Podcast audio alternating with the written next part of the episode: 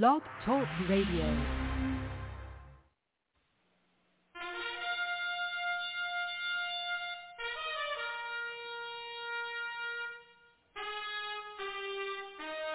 After the death of Solomon, God divided the kingdom of Israel into two houses. There were ten tribes in the northern kingdom known as the lost tribes of Israel. They were cast out into the world because of their great sin against God. However, God promised in the last days he would gather these lost tribes back to Israel before the return of our Lord. Unknowingly, some of the churches made up of these lost tribes, known as the house of Ephraim. God is now calling them to prepare to come back home to the land he gave our fathers. The call to prepare has been sounded.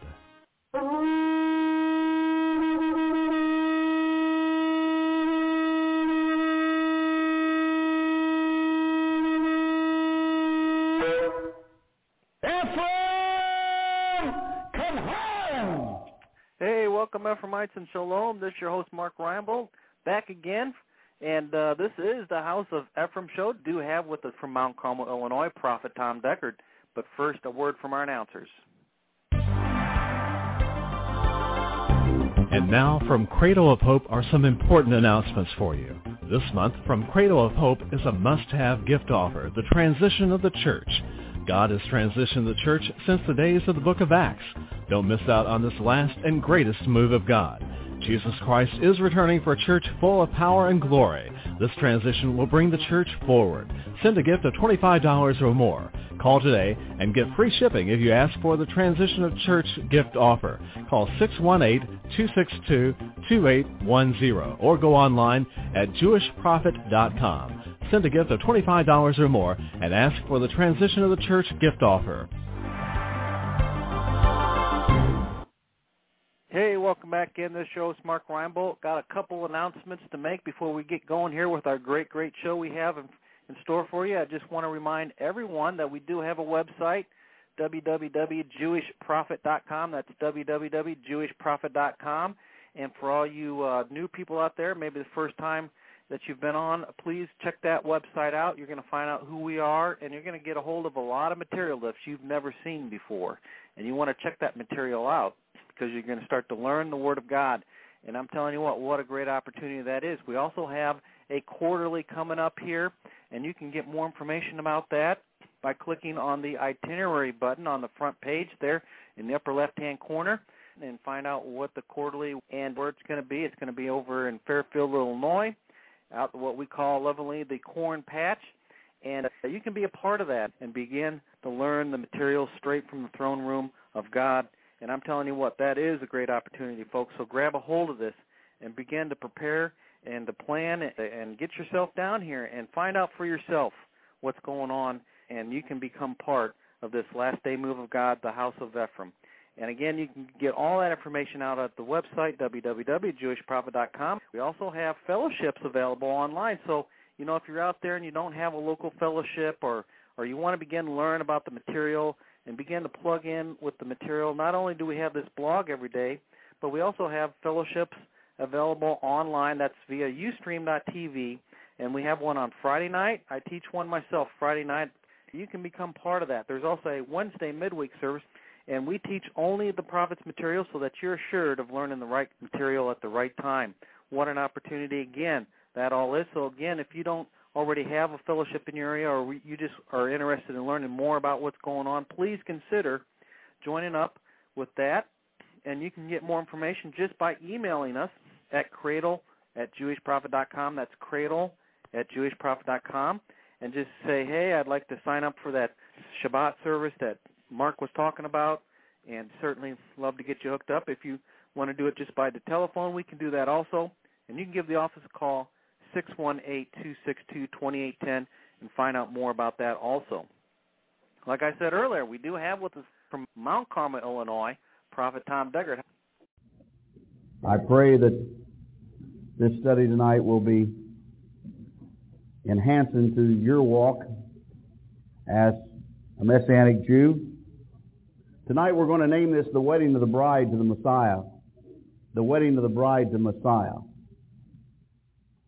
And in order to understand this, and, and, and this is so rich, you must begin to understand the cultural differences between the Jewish nation and the Gentiles of this world and the way that they did everything. Number one, there was no such thing as dating or courtship or even the teenage years, of course, we know today. And we've talked uh, somewhat about that. I think probably one of the bigger cans of worms I personally ever opened up was we did a did a I did a Saturday morning thing on families and children and talking about you know the things that need to be considered and looked at and how it was that most parents went away very upset because of some of the things that I said. But as I said, our system or the way that people, our children, grow up and find uh, somebody to be married to hasn't fared very well. In fact, uh, uh, brothers and sisters, it's fared so badly now that 50% of everybody that gets married is going to get a divorce. 50%. And that's uh, over, you know, that's not much if you're talking about 10 people. But we're not talking 10 people. We're talking tens of thousands of people. So you see, something within our within our culture has not manifested itself and, and hasn't been as sustaining as we wanted it to be. But but one thing about it, and it sort of reminds me of, uh, a song that I remember. Uh, I think it was Frank Sinatra was saying, "But I did it my way," and and at least we're going to stand before God and say, "I did it my way," and that's going to just impress the socks off of God. I, I assure you. But when a boy becomes a man, and he becomes a man at the age of 13, and, and, and by this he has what's called bar mitzvah. And what that means uh, in Hebrew is son of the commandment. Son of the commandment when he becomes 13. A girl at the age of 12 or 13 goes into what's called bat mitzvah, which means daughter of the commandments. Marriage was a legal matter. It was established by contract and carried through by absolute exacting procedures. In other words, it was set up. It wasn't something that you just said, hey, me and you're going to get married and this is going to be great. That's, that's just not the way it was done during that time. Now, the marriage ceremony itself consisted of two parts, the betrothal and then the marriage proper. There was two ways. One was betrothal, marriage proper. And I want to talk uh, about for uh, part of this, and most of this, I guess, will be more about the betrothal and then we'll go through the marriage proper in detail, why the canopy, why they step on the, the glass and break the glass uh, at the end of the ceremony and what that's about. We'll go through that at a later time. But what I want you to see tonight is the significance of the way that God set up everything that Israel has done, and the end of the matter was and is today Yeshua, Jesus, Messiah.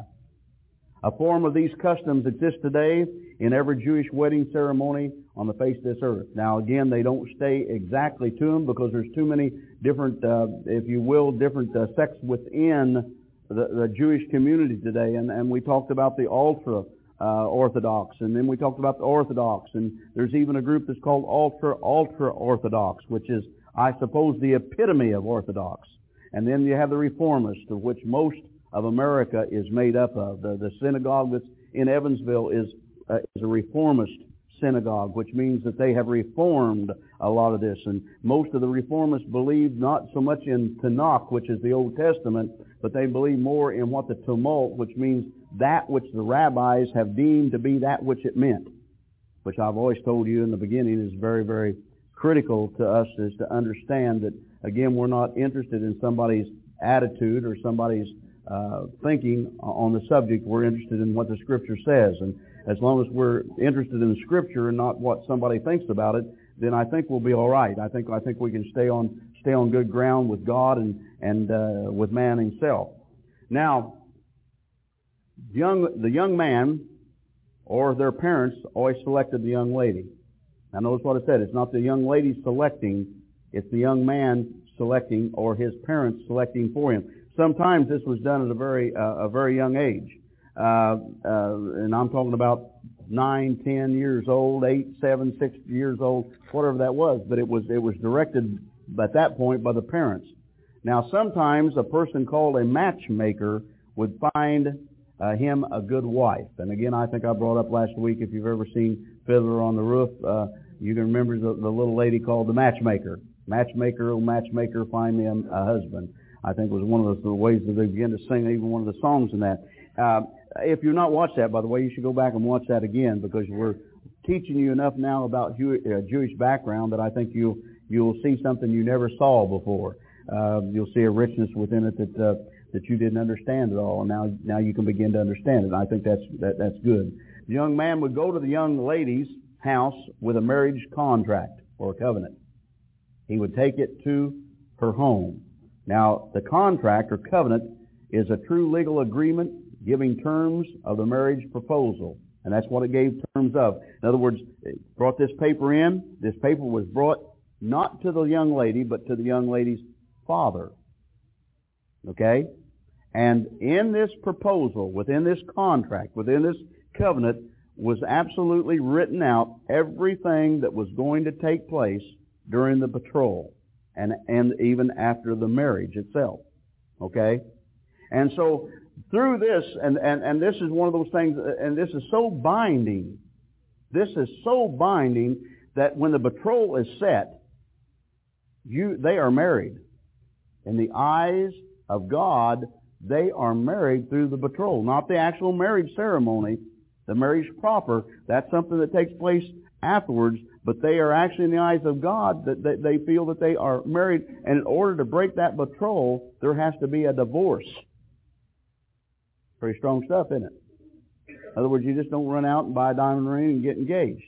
I thought the way this thing all came together, I began to think how, you know, with with us as Americans especially, you know, marriage is uh, something that's uh, sexually driven anyway. And then the second side of it is there's no betrothal to anything in America. The fact of it is, it's just it's just there, and it all takes place. And after it's over, six months later, if you're not happy, you get a divorce, and or six years later, or whatever it is. Well, that's that, and there again, uh, I forget exactly where Israel stands among the nations of, of divorce, but it's way, way, way down the line. I mean, they they don't get married or divorced. This isn't the marriage is not something that's taken lightly. Marriage is not something that they start out to do to see if it's going to be okay and work out and everybody's going to be happy. All right. Now, the price, and this is uh, uh, that he's willing to pay for his bride, was the most important consideration of the whole contract. Hear what I said? He has to pay a price for this bride. Now, this isn't something that, bless God, is called a bride price, is what the, they called it. And he had asked the young lady and her father to read the contract, and if it was suitable, they would drink a cup of wine together, sealing the contract. In other words, if he read it, the price was right, then he'd, uh, he would tell his daughter, I think this is, this is okay.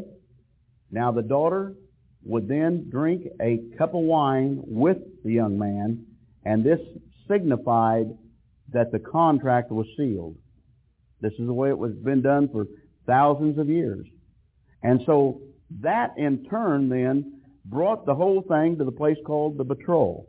So they were now they were now betrothed. In other words, they were now uh, uh, given one to the other. Now the betrothal period was a sacred binding.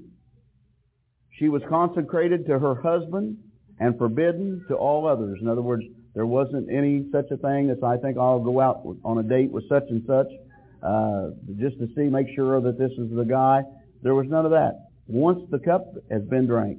And I want you to get a hold of this because later I'm going to show you the significance in the betrothal and the Messiah. Once the cup had been drank, then the betrothal was set. And neither side, neither the guy nor the gal, in any way, shape, or form, was able to, to destroy that contract in any way, shape, or form. Now, and I'll tell you later exactly how they saw about this. Now, as I said, they had a divorce to end the contract. It was so, it was strong.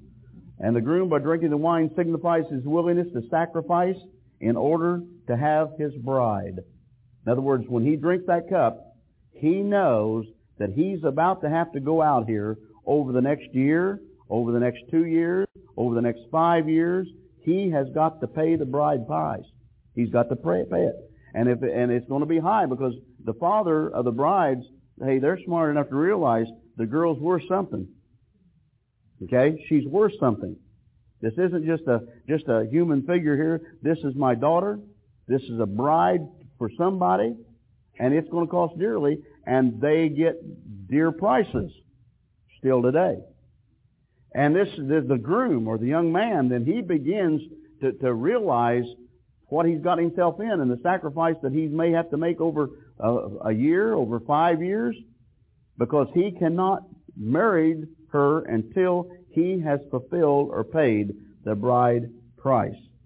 Now, the price was set so the bride would be, co- be a costly item. He would know he was going to have to work hard to pay for. Now, and if you'll remember in Genesis 29, and, and uh, when Jacob, you know, he worked seven years for, for Rachel. Now listen, he was paying a bride price. Seven years he worked for Rachel. And then he found out after seven years, hey, everything kind of got all, you know, twisted around by his future father-in-law, and he had to work another seven years to get Rachel. He was paying the bride price. So this isn't something that is just something that was just has been done overnight. The bride price is something that has always been in in that which the Jew has has learned to live by. It's learned, that custom or that contract or the covenant in which they kept.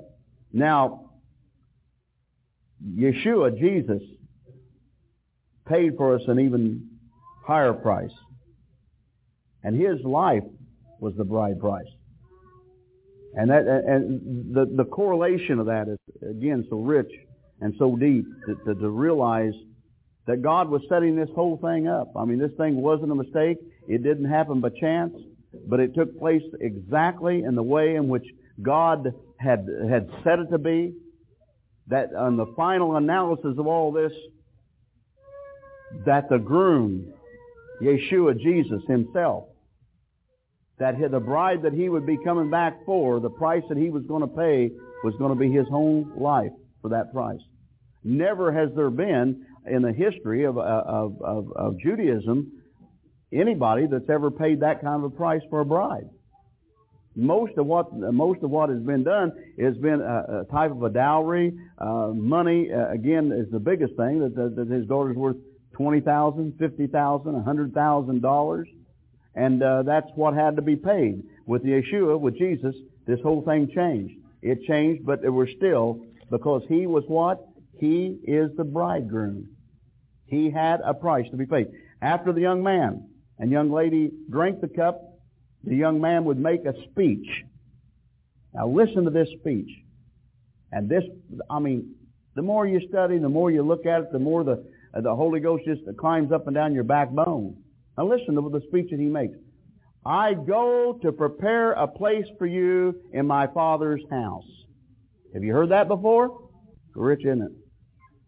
Big time stuff, isn't it? And we always thought that that was coined by Jesus himself, that he made it up in John. But you see, it wasn't coined at all, was it? That it was something that was absolute, something that had to be paid, something that had to happen. And so he would tell this bride that he was now betrothed to, he says, that I, I go now to, to, to my father's house. He said, I go to my father's house. And he says, I go to prepare a place for you. Now he would return to his father's house and he'd begin to build a cottage or make a cottage within or next to or onto uh, uh, his father's house for his bride. There was never a doubt in the bride's heart that he would not return for her because of the high price that he was paying. Never. And, and you know, this, this is something that, that again, we lack so much in America. You know, America is a young nation in comparison to the nations of this world. We're a young nation. A nation that, that bless God, that, that there's no doubt as to whether God had blessed. But we don't understand. We, you know, I keep saying the problem with Christianity now that I understand, what I'm under, beginning to understand, and we're just scratching the surface is, is that there's so much richness that we've been cheated out of, of not even understanding why Jesus said, I go to, to build a mansion for you, my Father's house to prepare that place. And if I go, I will return again. What was that all about? That's exactly that's exactly what the, the, the bride was was was receiving and understanding that was coming from her future husband was that he was going to go build this place and he was going to return for her and take her to that. Now, as it goes on, we can also be assured that of course Yeshua Jesus is going to return for us. It's the same assurance. Why? Because the price that he paid. The wedding would, uh, would take place at the father's house, and that's where it would take place. After the wedding, the bride and the groom would stay in the honeymoon cottage for seven days. And they would have a party. They would have a festival that lasted for seven days. He said, boy, that was quite an event. Now, I'm not real sure because I don't, I don't, I've not studied enough American history uh, when it comes to things as marriages to know if there wasn't a time, but it seems like there was a time in America when somebody got married, it was a big thing, and and they got together and and they began to have a festive type of a thing with the two families that went on for more than a day or two. Um, and, and I don't know whether that was customary or that was just a, uh, uh, an isolated incident that maybe that I had read about one time. But I remember that those things took place. But here, this went on for seven days. Of course, seven days is, is also very significant with God as, as, as one of His numbers. The guests would, uh, uh, would have the party after seven days, then they would leave the cottage. And then they would return to her house, to her father's house, and they would have another big festive get together. And these people were drinking real wine, folks. And, and they were having a big time, evidently. And, but anyway, uh, the celebration went on. It was a great celebration, a celebration that bless God is, is in relationship to the things of God. Let's go to the book of Revelation now and get into some scripture. And uh, Revelation 19, let us be glad, 19.7 and 8 of Revelation. Let us be glad and rejoice and give honor to him.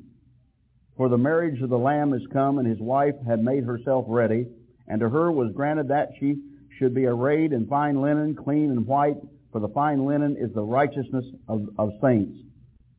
Now, her being coming ready in this thing, made herself ready, during the time of her betrothal, there was a, a rigorous uh, type of uh, exact things that she did every day, uh, using per- expensive perfumes, expensive oils, uh, keeping herself, her hair, and, and, and, and, and exercising and doing the things that, to keep herself and make herself beautiful. Now, now, now listen to what, now listen again to, to the. The latter part, and his wife has made herself ready. And to her was granted that she should be arrayed in fine linen, clean and white, for the fine linen is the righteousness of, of saints. So what does the white represent? It, re, it represents the righteousness of saints, of the saints. When when you see the, the, the you know the, the the bride in dressed in white. Now uh, in Luke 22, look there for just a second with me. Luke 22, one verse here, the 20th verse. Likewise also the cup after supping, saying, This cup is the New Testament in my blood, which is shed for you, and which I know you understand that very well.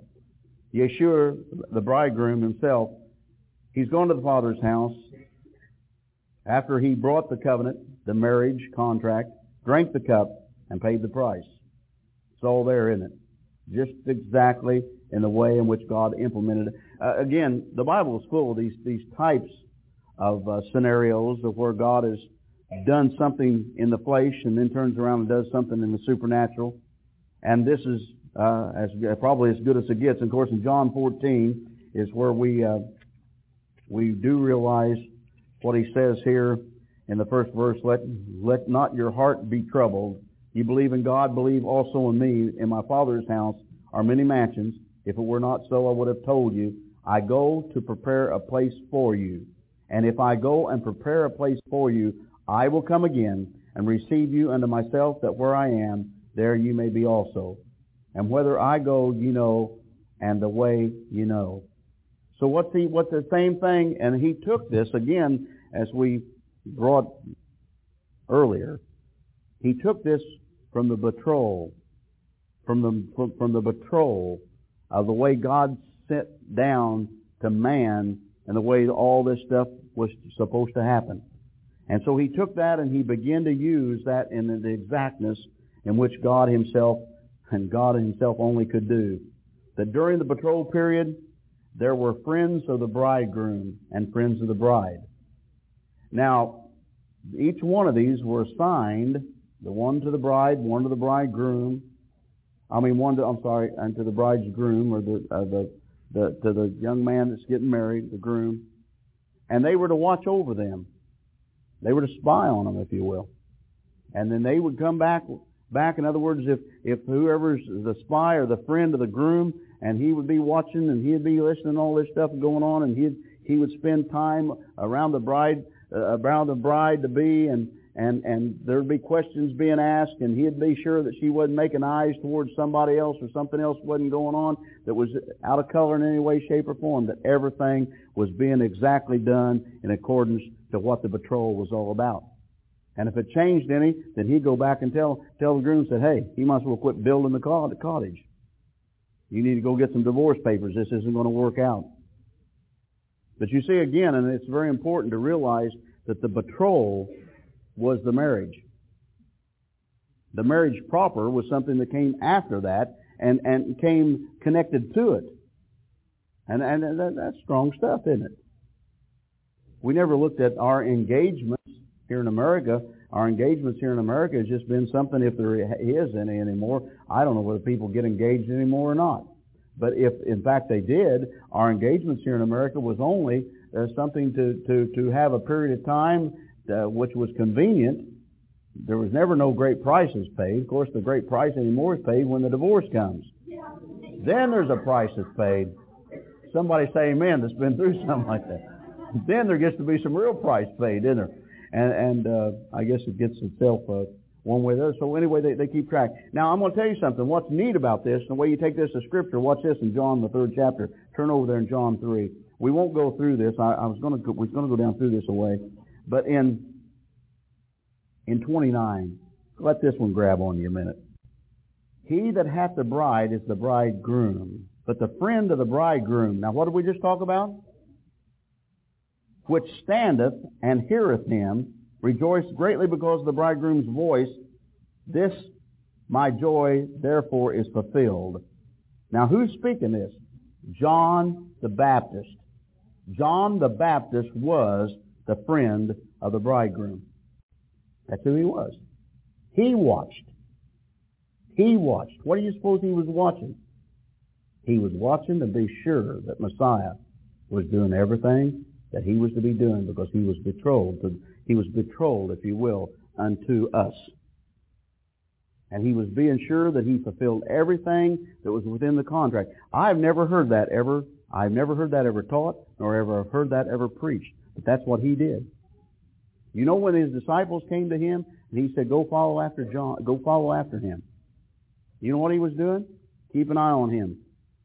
Be sure that he's fulfilling all this stuff. Be sure. Be sure. Why? Because that was part of the law. That was part of the way that it was done. And it had to be done in that way to fulfill what had already been taken place because there had always been the friend of the bridegroom. Now, if we begin to, to realize in Romans 8.22 that the Holy Ghost is our friend of the bride. Turn with me, and, of course you all know this, and, but let's let's do it anyway. Romans, or most of you do. If you don't, shame on you. You should, okay? And you will. 8, 826 of Romans says, Likewise the Spirit also will help with our infirmities. For we know not what we should pray for as we ought, for the Spirit itself maketh intercession for us with groanings which cannot be uttered. And he searcheth, and he that searches the heart knoweth what is the mind of the Spirit, because he maketh intercession for the saints according to the will of God. So the Holy Ghost is our friend, is the friend of the bride for us. For us and all that, all that we are and all that we ever will be and all that we can be. The friend of the bride uh, gave gifts to her. Give, the friend of the bride gave gifts to her. Now, what gifts have we been given by the friend of the bride? Well, that's good stuff, isn't it? Look in Galatians 5. Look in Galatians 5. I'm telling you, I've never seen it like this, folks. You're just, this is hot off the, hot off the, the throne room press, if you will. 522. Galatians. I got the wrong But the fruit of the Spirit is love, joy, peace, long-suffering, gentleness, goodness, faith, meekness, temperance. Against such there is no law. And they that are Christ have crucified the flesh with the afflictions, the afflictions of and lusts. If we live in the Spirit, let us also walk in the Spirit. Big time stuff in it. Let us not be de- desirous of vain glory, provoking one another, envying one another. So these were gifts that were given to us by our friend of the bride, the Holy Ghost, the Ruach, the Ruach HaKodesh, they say in Hebrew. In Ephesians 4, look in Ephesians 4, in the 11th verse and the 12th verse. And he gave some apostles and some prophets and some evangelists and some pastors and teachers for the perfecting of the saints, for the work of the ministry, for the edifying of the body of Christ. Gifts. 1 Corinthians 12. As we call these the gifts of the Spirit. Starting in the eighth verse. For to one is given by the Spirit the word of wisdom, to another the word of knowledge by the same Spirit, to another gift of gift by the same Spirit, to another uh, faith, I'm sorry, by the same Spirit, to another the gifts of healing by the same Spirit, to another working of miracles, to another prophecy, to another discerning of spirits, to another divers kinds of tongues, to, to another the interpretation of tongues. Gifts, gifts that the friend of the bride gives forth unto that of the bride. And these gifts that we've been given are something, aren't they? As I said, now, the, now her place was to be- make herself beautiful, and again, she did everything that she could do, and, and it was a, uh, if you will, it was a regiment type of a thing that she was strictly told that, and always has been told that they must stick to. So in other words, it's an everyday, we're going to do it, and we're going to stick with it, we're going to get it done, and we're going to do it right type of thing. Let's go to 1 Peter 3. 1 Peter 3. I, I see more and more how all this ties itself so strongly and so well together. 1 Peter 3, third verse. Whose adoring let us not be that outward adoring of planting, planting of hair and wearing of gold or putting on apparel, but let it be the hidden man of the heart in that which not corruptible, even the ornament of a meek and quiet spirit, which is the sight of God of great price. So the price that's being paid by us as the bride is not an outward price, it's an inward price. Again, it's, it went from the material to the supernatural. Now in 2 Corinthians 11, if you'll turn there, 2 Corinthians 11, the second verse. For I am jealous over you with godly jealousy, for I have espoused you to one husband, that I may present you as a chaste virgin to Christ. What's this being talked about? That's us. That's us. The betrothal. Now, now, now let me try, and I was going to say this for a while, but I can't stand to wait any longer. Will cause you to become above and beyond as you walk the face of this earth if you will betroth yourself to me. If you'll betroth yourself to me. This is the Lord speaking. He said, now, I'm going to pay the price of my life for you. No greater price could there ever be paid. No man took his life, but he laid it down. And he said, now I'm going, I'm going to do this, and in doing this, then I'm going to go off and I'm going to build to my father's house and build you a cottage, a mansion, and then I'm going to return for you. Now what's our place now as the bride? Our place now is to be ready.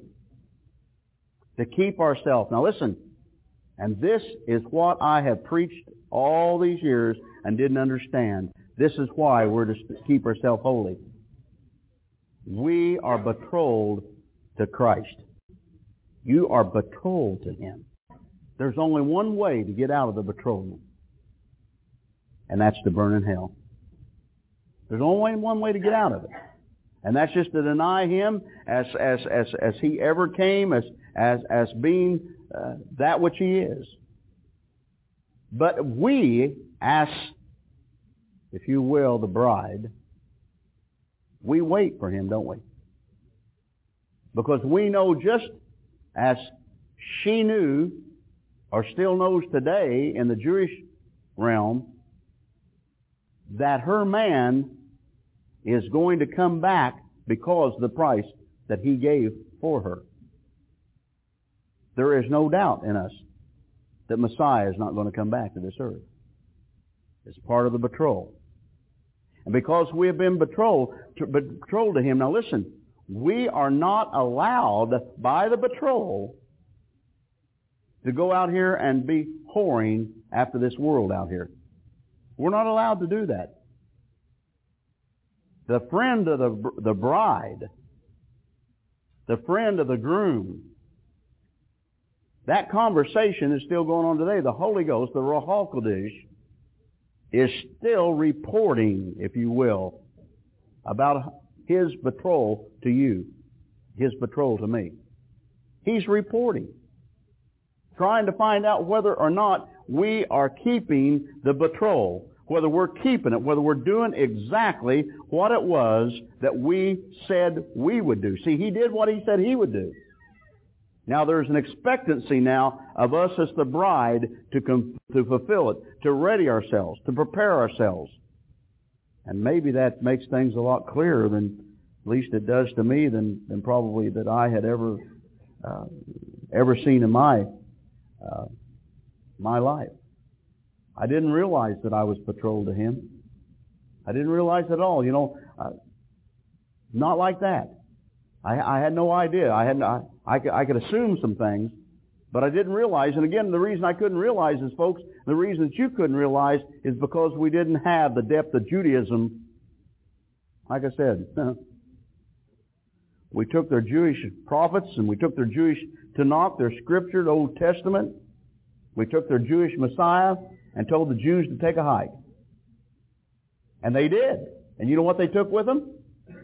All the richness of what we thought we had. See, we thought we had it all, and we really didn't need the other.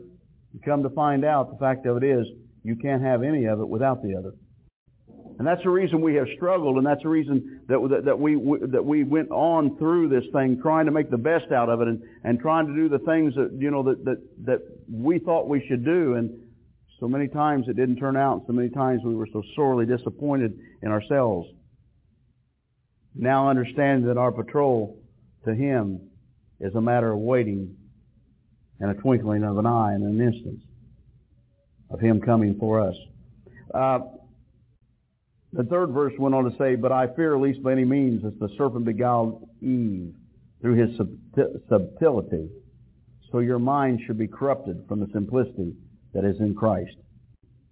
And so you see, it wasn't so much the fact that he thinks we're going to go astray. It's the fact that we need to understand that the Ruach HaKodesh, the Holy Ghost, is truly watching over us, doing His job, doing His job as the friend of the bride, giving us gifts, but also at the same time making sure, watching to be sure. You suppose that's part of the reasons why we're blessed and some of the times reasons why we're not blessed?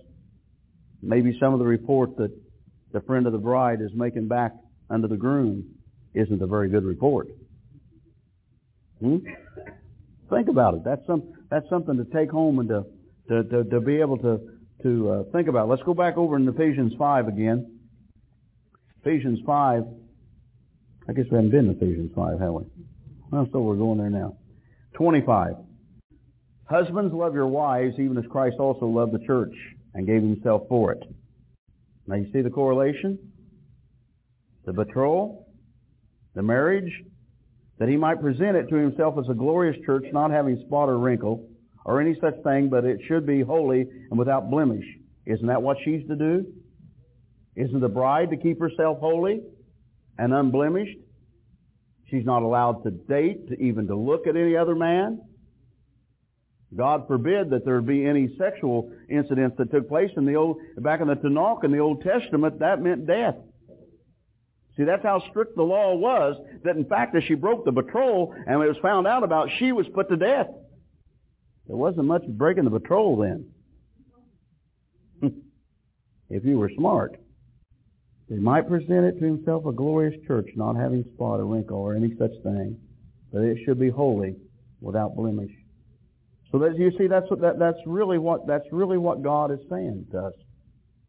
That He wants us to stay holy, without blemish, holy without blemish, holy without blemish, holy without blemish. You say, wait a minute, I'm flesh and blood. Yes, we're flesh and blood. But we have to begin to, to, to do something that's very important, to raise our standards. Let, us go over in Ephesians, in, in the first chapter of Ephesians. Let me look real quick because I want to find this. The 17th verse. This is a prayer to pray that the God of our Lord Jesus Christ, the Father of glory, may give unto you the spirit of wisdom and revelation and the knowledge of Him. 117 of Ephesians the eyes of our understanding may be enlightened that you may know what is the hope of his calling and what the riches of the glory of his inheritance in the saints.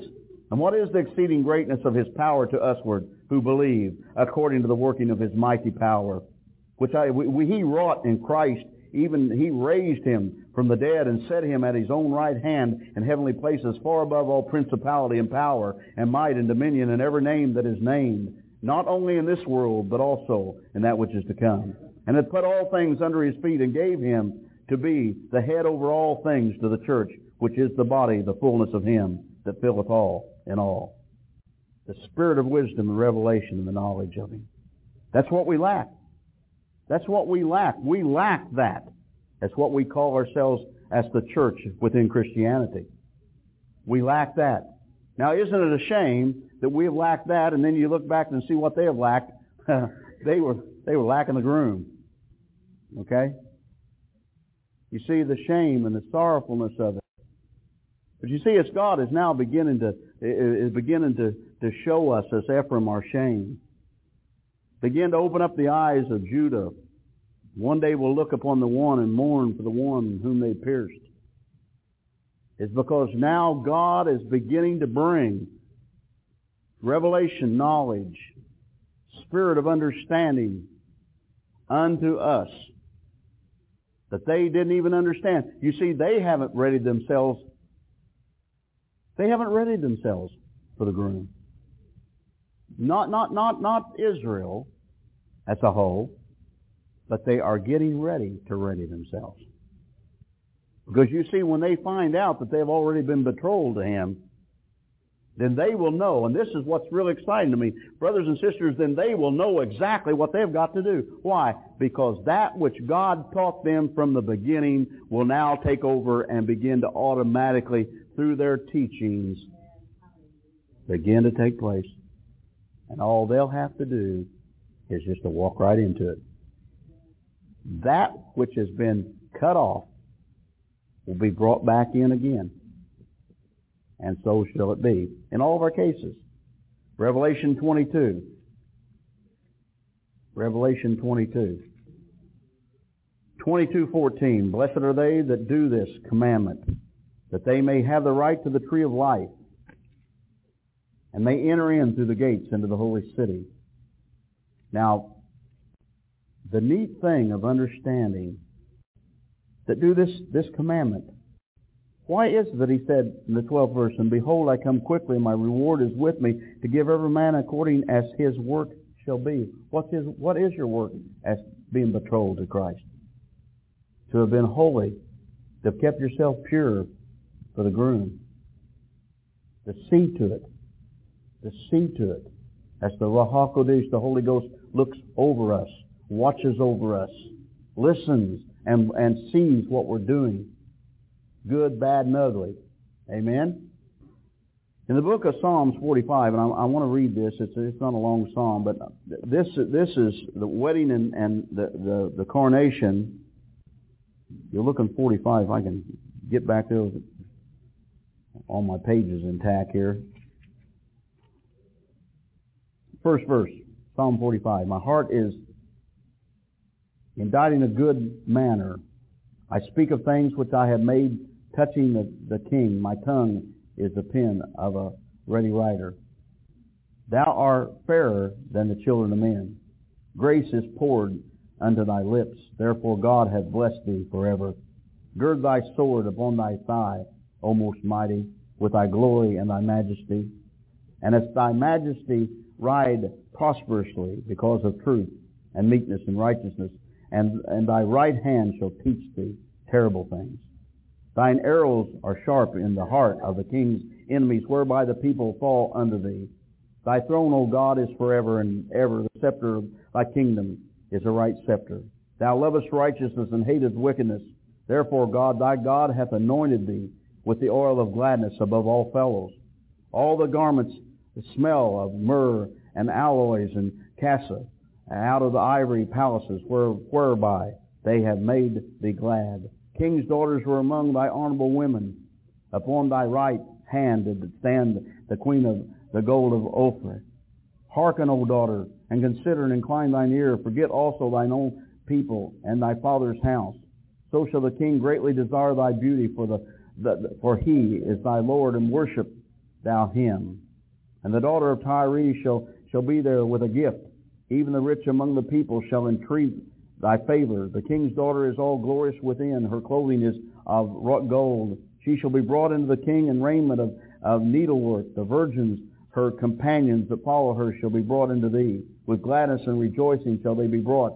They shall enter into the king's palace. Instead of thy fathers shall be thy children, whom thou mayest make princes in all the earth.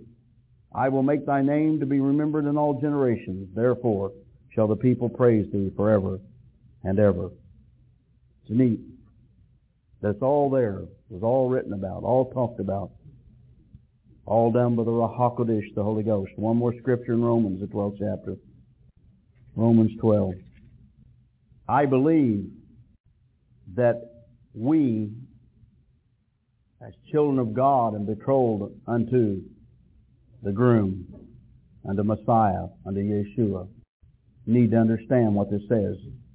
12th chapter, first verse, I beseech you therefore, brethren, by the mercies of God, that you present your bodies a living sacrifice, holy, acceptable unto God, which is your reasonable service. And be not conformed to this world, but be ye transformed by the renewing of your mind, that ye may prove what is that good and acceptable and perfect will of God. You understanding that? So that so that we can understand. You can prove what's the good and acceptable and perfect will of God. For I say, through the grace given unto me to every man that is among you, not to think of himself more highly than he ought to think, but to think soberly according as God hath dealt to every man the measure of faith. So we have the faith. Say, I have the faith. Have the faith. We have the faith to stand the betrothal. We've got the faith to do that. Now, whether or not we're going to be able to do that, but you see, it's a matter of renewing the mind, transforming transforming ourselves, our minds, into thinking the thoughts of Christ himself. He Said, but how can I do that? Say, how, how can I do that? Said, said, you know, I do pretty well in some areas and there's other areas I'm a mess. Well, welcome to the club. Okay? Welcome to the club. Unfortunately, none of us are perfect yet. When will we be perfect? When we go from the betrothal to the marriage proper. When that happens, then we will be perfect because we will be with Him. He will have come for us. But we need to work toward the holiness of the betrothal. And if we are willing to understand the renewing of the mind, what does it take to renew your mind? You ever think about it? I want to renew my mind about a certain area. How do I do that? We never really taught too much on that through the years. It has to come by the Word. It has to come by the Word of God. If God's Word says that, then that is what God is saying to us about that subject. So we can begin, we can begin to realize that God wants us to renew our minds so that we can be transformed into the bride that we are supposed to be.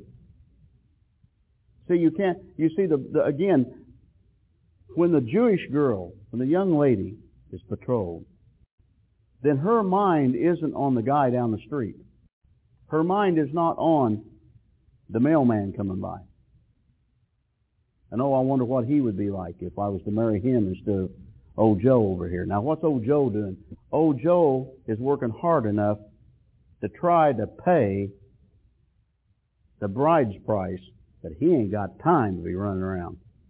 He's not got time because he's working day and night. He wants his bride. He wants that which is the great price that he's paying. He wants her, and the only way for him to get her is to work day and night, to work every moment that he's got to work. He's got to build the he's got to build the cottage. He's got to also bring up the money for the price. And that's going to take some time. Some of you young guys, what do you think if somebody's dad uh, told you, yeah, yeah, son, I believe she's worth $150,000. You say, well, there's nobody worth that.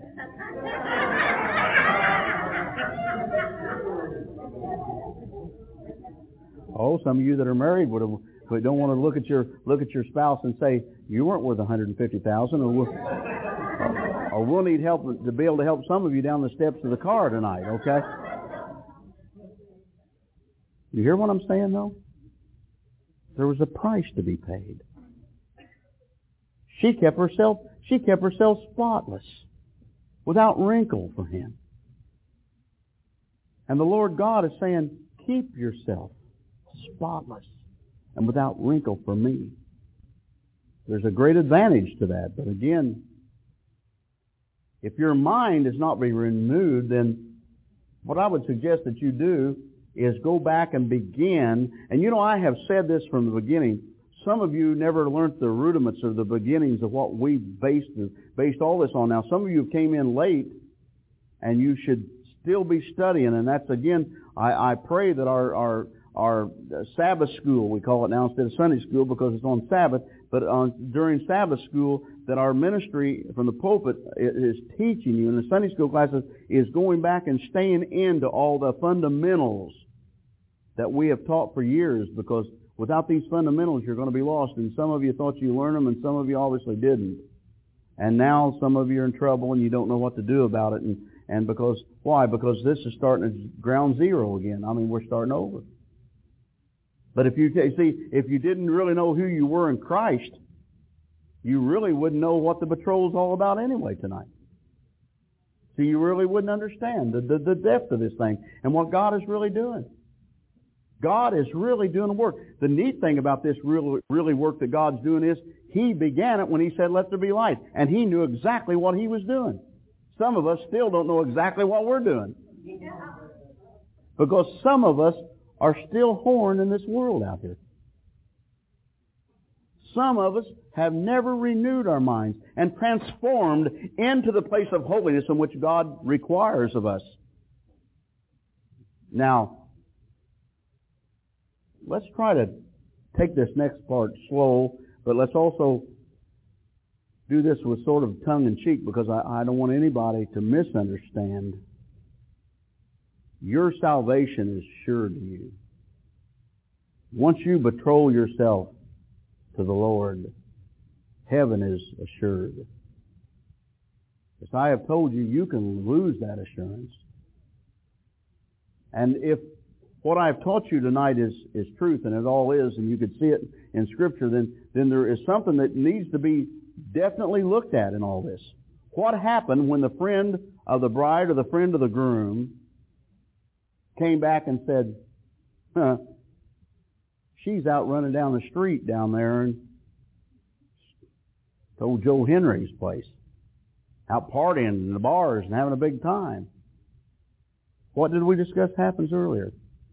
There is a letter of divorcement given. You understand what I'm telling you? If what I taught you tonight is truth, and it is, then I'm going to tell you something. God's not left any of this out. Your betrothalship to God is more important than your betrothalship to your spouse. If you've not, if you've not been honorable in that, you're in trouble. But that is in the realm of the flesh. But if you are not honorable under your betrothal unto Messiah, huh, I think you're in a heap of trouble. Now, the neat thing about being in trouble with God, you can get out of trouble with God. Amen? That's the great thing about God. But do you know what it takes? It takes true, heartfelt repentance. It's called remorse. Not because you got caught, but because you know you were wrong. Most people never confess any sins until they're caught. That's not that, that's not what gets it with God. What did David do when the prophet came and stuck his bony finger in his face? He said, I am the man. I did that. I'm the one that sent him to the front line to have him killed so I could have his wife. It was me. Did he hold anything back? Nothing. Why?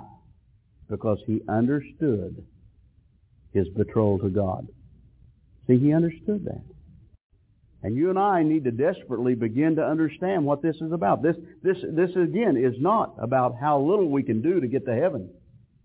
This is about everything that we must do in order to fulfill the contract that is already, for years I have said that that contract works both ways. It, it, the contract, the covenant was given to us by God, but there's also our fulfilling that covenant back to God. In other words, the covenant can't be standing if we're going to defile the covenant.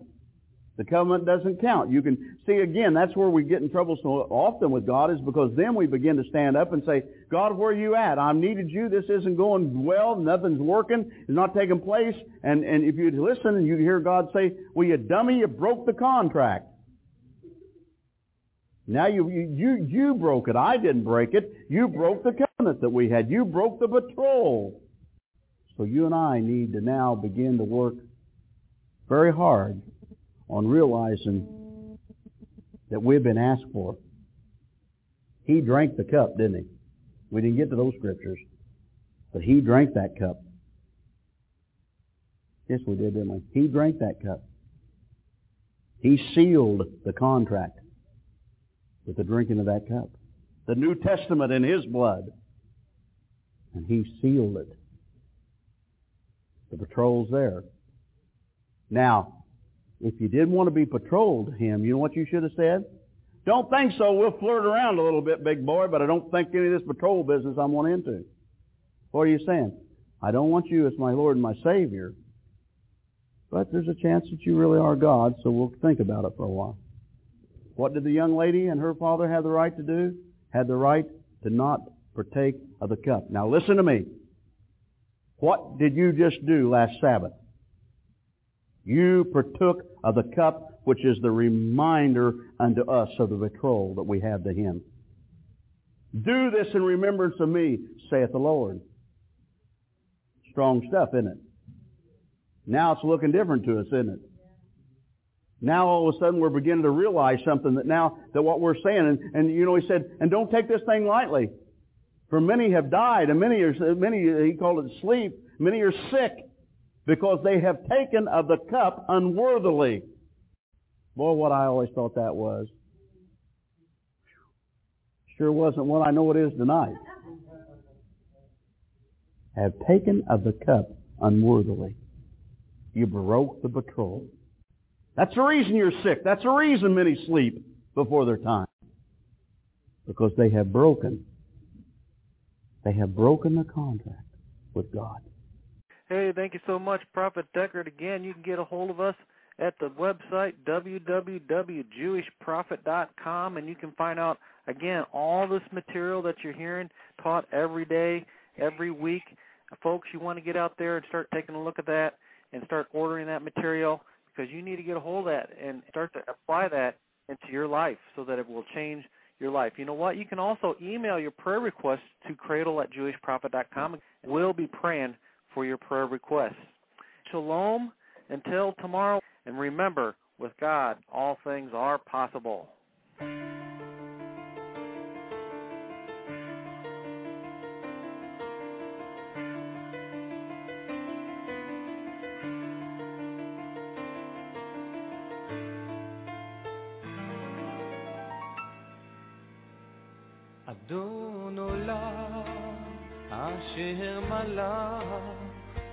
בטרם כל יציר נברא ועת נעשה בחפצו כל אזי מלך, אזי מלך שמו